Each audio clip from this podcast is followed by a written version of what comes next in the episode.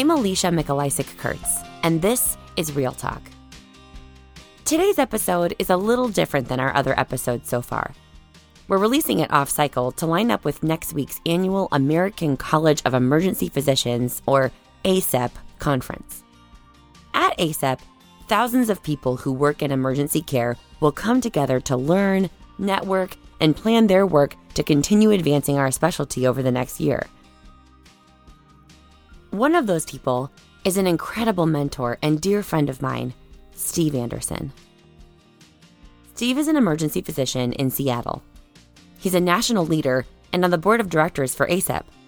He knows literally anybody who is anybody in emergency medicine, and yet he's down to earth, so approachable, and treats everyone he meets with kindness and respect.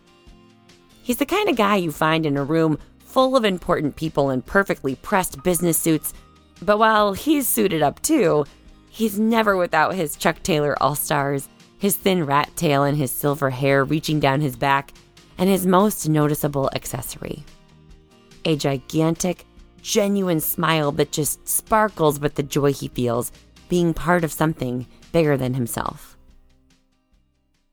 At a live Real Talk session during the Washington ACEP Summit to Sound conference last year, Steve shared an intimately personal story of his experience with a loved one suffering from opioid use disorder.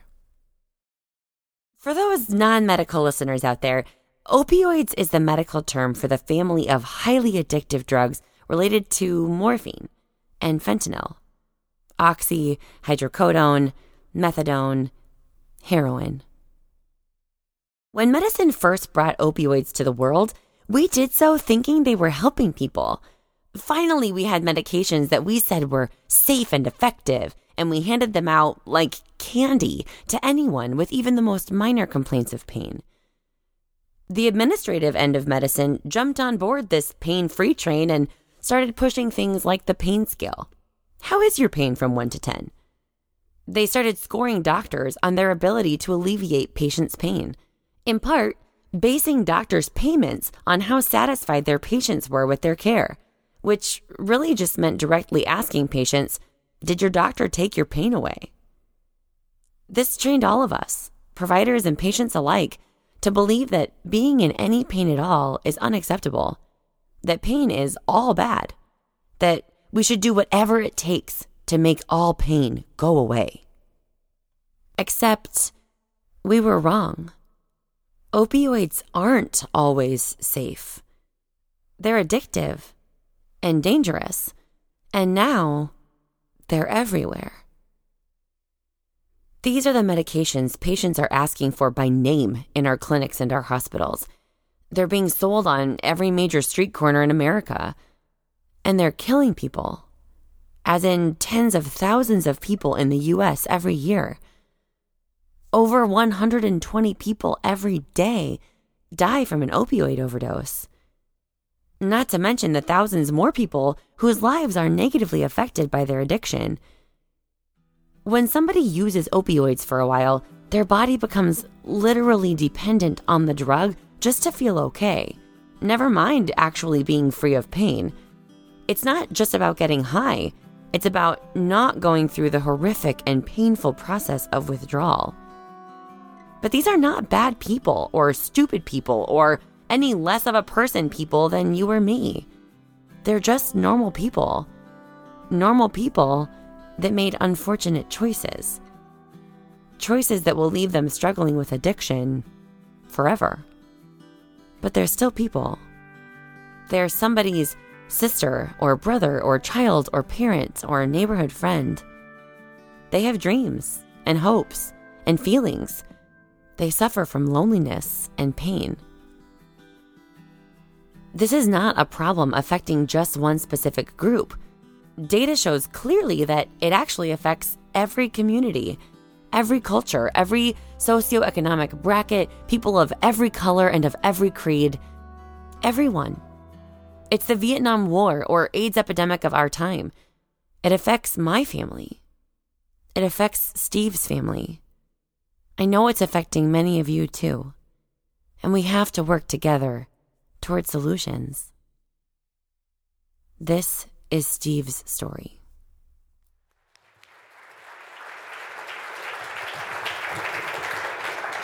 So it is such an honor to speak again at Summit to Sound. I've been doing this for 20 years. Um, this is going to be the hardest talk that I have ever done, so I'm going to ask you to let me read some of it to get through of it. Maybe the pivotal lecture that I gave at Summit to Sound a decade ago and then went on and gave it at Scientific Assembly was Dying to Ease the Pain. It began to expose the light of the opioid epidemic in America and um, how people were dying and we were part of the problem. And so some of the slides that you're about to see are from this lecture that I've been giving now for 10 years. One of the slides that I show shows an awful lot of people that you will recognize the faces of who have overdosed in the United States, and I don't necessarily think the world is a better place because these people have overdosed and disappeared. But um, the story that you're going to hear a lot woven in now to my story is the beautiful young lady that's on your left, Casey. From an early age, Casey knew that she was obsessed with her own beauty and those around her. Her goal in life was to make others feel great about themselves. In that journey, she um, count how many different hairstyles and colors you can see. She eventually became a stylist a mile up the road from here on Capitol Hill, very successful. And um, the one thing that was constant with all these hair colors and all these looks was the 32 tooth smile that would light up a room and through reciprocity would bring everybody else's smiles out. She was all about making the world a beautiful place. As a fun loving, um, stylistic, free spirit, um, maybe one of Casey's signature cuts was her father's rat tail. So if you haven't figured out, Casey was my daughter. Casey is one of two people in the world, two women in the world that I love to the moon and back. And I'm not sure if it was genetics. Um, she was adopted. I'm not sure if it was the influence of her father that had her rappelling down waterfalls, who had her um, climbing on ropes between mountains. Um, I'm not sure if it was the fact that CenturyLink Field was always louder when Casey was in the house. But Casey lived life to the fullest. And when someone said to her, uh, you know, hey, why don't you try heroin? And um, in Casey's own words, she'll tell you that the very first time heroin touched her lips, within one minute, she knew she was addicted for life. I want you to understand that I love my daughter Casey with all my heart. I love my daughter Casey as fiercely as I hate heroin. Any addict or any loved one or any father of an addict will tell you that it's a roller coaster. You start by wanting to get high, but very soon it's all about not wanting to be low. The same goes for the families, the same goes for the fathers. As Casey went up and down, periods of sobriety, periods of relapsing, um, I've ridden on the same roller coaster. There's hope, there's forgiveness, there's mercy, alternating with fear and guilt and regret. You know, you fear the disaster, you fear that the roller coaster is going to blow up, and then you pray for a great day the next day of clean sobriety. And in the downtimes, you start to question your own parenting. Um, I've even had people come up to me and ask, Where did you go wrong raising Casey that she became a heroin addict? I think about that over and over and over. I was lucky a couple months ago to stumble across an article written by Jerome Adams. Jerome Adams is the Surgeon General of the United States. And uh, Dr. Adams tells his story that his brother's thir- uh, serving a 30 year sentence for the terrible things that he did to feed his addiction. Surgeon General, felon junkie, same parents. It's not always about parenting. Heroin is, can trump upbringing, relationships, love, if we let it. So, this talk's supposed to be about how this life experience has changed my practice. So, I'm going to tell you two stories to start off with. At Auburn, we were the second hospital in the state of Washington to create a naloxone program where you could take home naloxone. Um, we built a pack that cost us 25 or 28 bucks to produce with two ampules of uh, naloxone and a nasal sprayer, and we gave it to people that were at risk. And I can tell you that as proud as I was about that program, it doesn't prepare you for the first time you get the phone call that your daughter's been resuscitated by naloxone. It was police the first time. I'm glad police have it and it's not locked up only with EMS and only in our Pyxis. But the second time it was with a friend who had gotten naloxone from our program. I can tell you that now every single patient that I see who's got opiate use disorder, while I'm draining their abscess, while I'm talking about their resuscitation with them, um, I offer them naloxone. Casey was resuscitated, and the guy I took care of two nights ago told me he's resuscitated 15 of his friends with the naloxone that he had, and he was glad to take another prescription from me. So we need to offer them ways to get out of that spiral to save their lives so that we can move on to the next step. Maybe the penultimate worst day of my life was 16 months ago. Casey was all lined up to go down to rehab in California. We had a 10 a.m. flight for her to check in at 6 p.m., and it was a cold, rainy, foggy day in Seattle. And if you've ever been in Seattle, you know that meant that the flight got delayed, and the flight got delayed. And 5 o'clock, the flight finally got canceled. And we were rescheduled for the next morning to go on the next flight. So I'm driving Casey home, and Casey says to me, Dad, I can't make it. You got to let me out of the car. I'm not going to make it. And so, as a dad, I had to drive Casey to her dealer's house. And I had to wait outside in the rain while Casey went upstairs and got hooked up and got high so that she could make it to the flight the next morning, which she did. But I now have an X license. And that night, there was no place to go to get Suboxone or buprenorphine for her. And so I went the next week, and my hospital has now created an MAT program where we can give it in the department and we can have people followed up with the warm handoff. And I'm just going to tell you uh, that, that nobody should have to miss their window and have to go back to injecting because we haven't taken the time to create an MAT program to salvage them in that window when they're looking for help. But, you know, more important than programs in the emergency department, I'm going to tell you how this has changed me as a person and as a doctor. I've jettisoned all my judgmental attitudes. My ED needs to be a place of healing that folks can come to with disease and they feel welcome. There are good guys and bad guys in this opiate history. Um, I can talk to you about, for hours about body trafficking, which is not sex trafficking. It's moving vulnerable individuals from rehab program to rehab program for profit. This is becoming an industry, rehabilitation, and there are heroes and there are dark hats in this too. But it's a vulnerable population, and I want you to know I don't use the word drug seekers anymore. I don't call my COPDers albuterol seekers. I don't call my DKAers insulin seekers. Heroin's a monster. And addiction will make good people do bad things to feed that monster. But addicts aren't evil people all the time. They're people just like us. And they're members of families, they have complicated backgrounds, and when they find their way to our gurneys to ask for help, we need to help.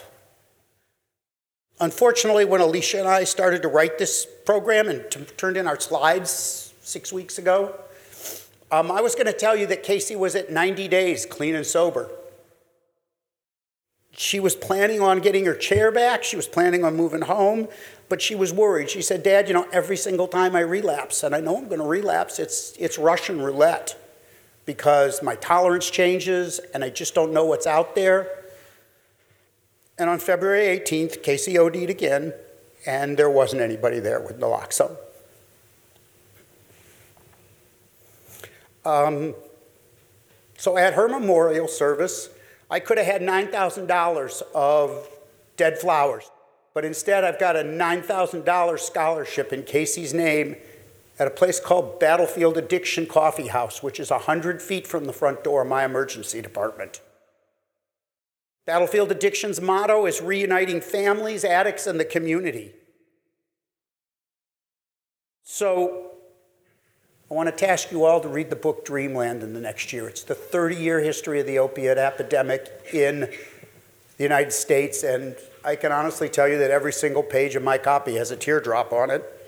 Um, the author, Sam Quinones, in his epilogue at the very end, he tells us that there's no policy, there's no single pill, there's no magic that's going to get us out of this epidemic. What's going to get us out of this epidemic is rebuilding community, removing the stigma around addiction, and inviting our addicts back in with love and with support.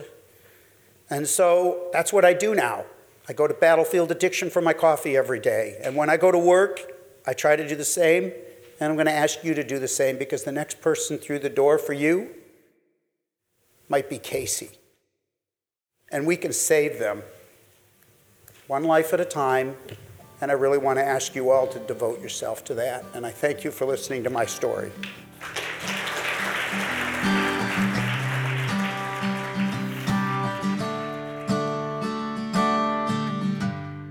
The opioid epidemic affects all of us. It's a problem the medical community isn't solely responsible for, but we did help create it. Like Steve, there are many powerful stories of people's experiences interfacing with this epidemic. And while many include heartbreaking losses, like Casey, these stories are not over. Hope is not lost.